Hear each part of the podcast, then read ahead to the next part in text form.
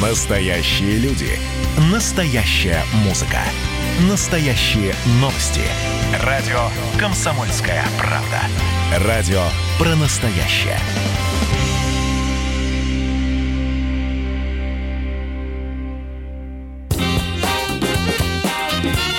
Был бы повод.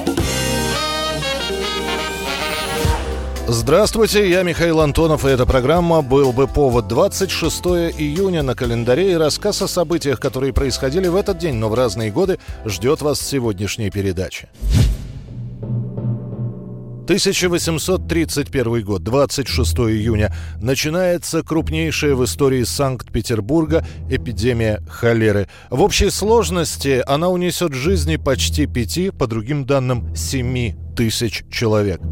Сначала новости о начале эпидемии стали приходить с юга России. Поздней осенью 1830 года первые заразившиеся появились в Москве. С наступлением тепла холера пришла и в столицу. Завезли ли ее торговцы, добралась ли она повозками или по реке, так и не удалось установить. В 1831 году в Санкт-Петербурге выдалось чрезвычайно жаркое лето. Продукты быстро портились, а для того, чтобы напиться, воду прямо из реки и иногда не кипятили ее. Один из очевидцев вспоминал. На каждом шагу встречались траурные одежды и слышались рыдания. Духота в воздухе стояла нестерпимая. Небо было наклено, как бы на далеком юге, ни одно облачко не застилало его синевы. Трава поблекла от страшной засухи, везде горели леса и трескалась земля. Царская семья с началом эпидемии холеры уезжает из Петербурга в Петергоф. Примеру Николая I последовали наиболее обеспеченные жители города, заклотившие особняки и устремившиеся туда, за город, на дачи, куда болезнь еще не успела добраться благодаря объявленному карантину. К началу июля на улицах Санкт-Петербурга начинаются беспорядки. Избивают врачей, нападают на холерные обозы, больницы переполнены. Сначала царь вводит войска, однако даже выстрелы не останавливают людей. И тогда император решает своим примером показать, что бояться болезни не нужно. Он возвращается в Петербург и прямо на площади, где друг напротив друга стоят простые люди и военные шеренги, Николай I обращается к собравшимся с просьбой прекратить волнение. По слухам, в конце речи император поцеловал кого-то из людей, стоявших в толпе, что вызвало у наиболее чувствительных слезы и крики «Умрем за батюшку царя!». Холера уйдет из Санкт-Петербурга только осенью 1831 года.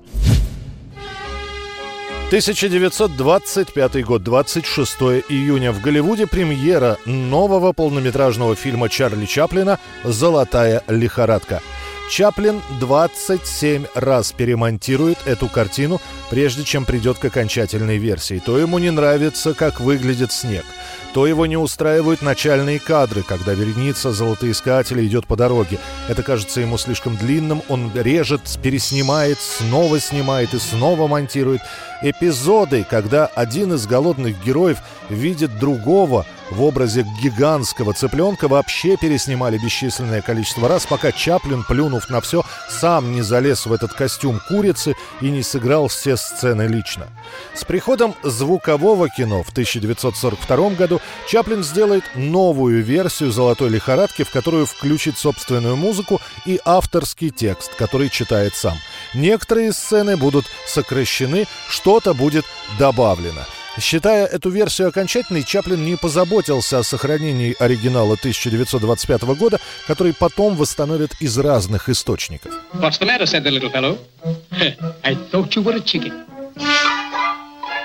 Таким образом, «Золотая лихорадка» оказалась чуть ли не самой затратной для Чаплина лентой.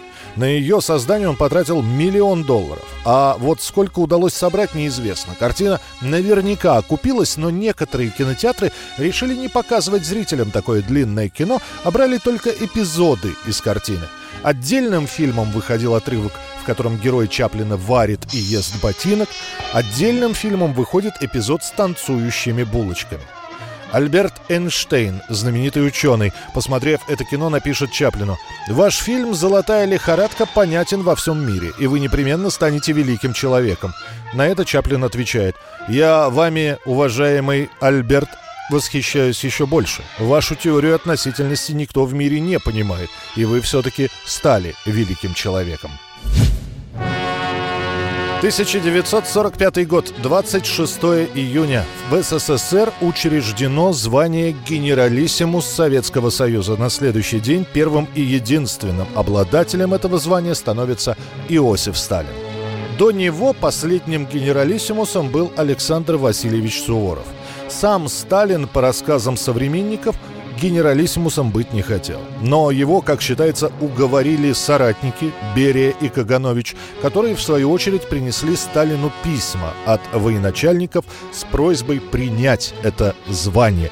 В указе о присвоении звания генералиссимуса сообщается, что Сталин получает это звание в ознаменовании исключительных заслуг в Великой Отечественной войне – Разрабатывается даже специальный мундир генералиссимуса, но, осмотрев образец, Сталин просто молча выходит из кабинета и дальше до конца жизни носит маршальский мундир.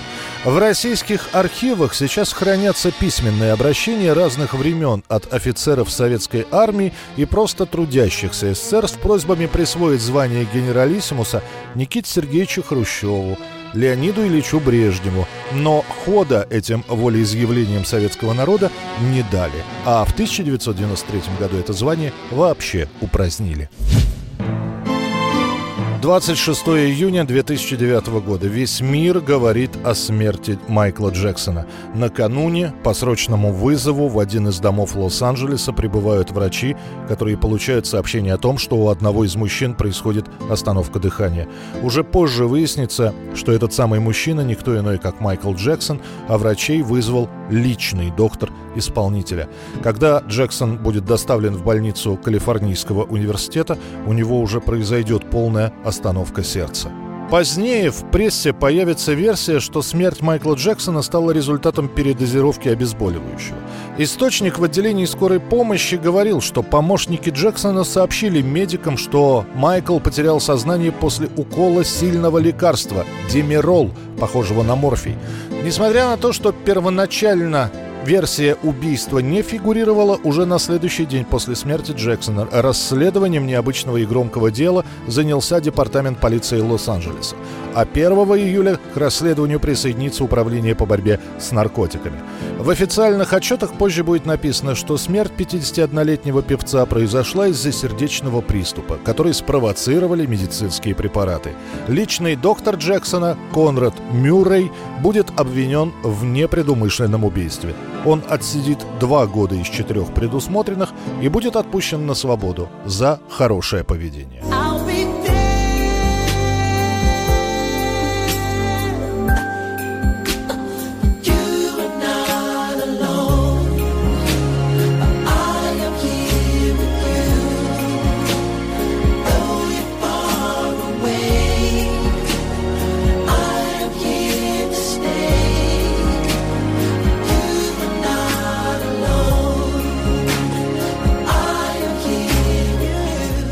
Это была программа «Был бы повод» и рассказ о событиях, которые происходили в этот день, но в разные годы. Очередной выпуск завтра. В студии был Михаил Антонов. До встречи.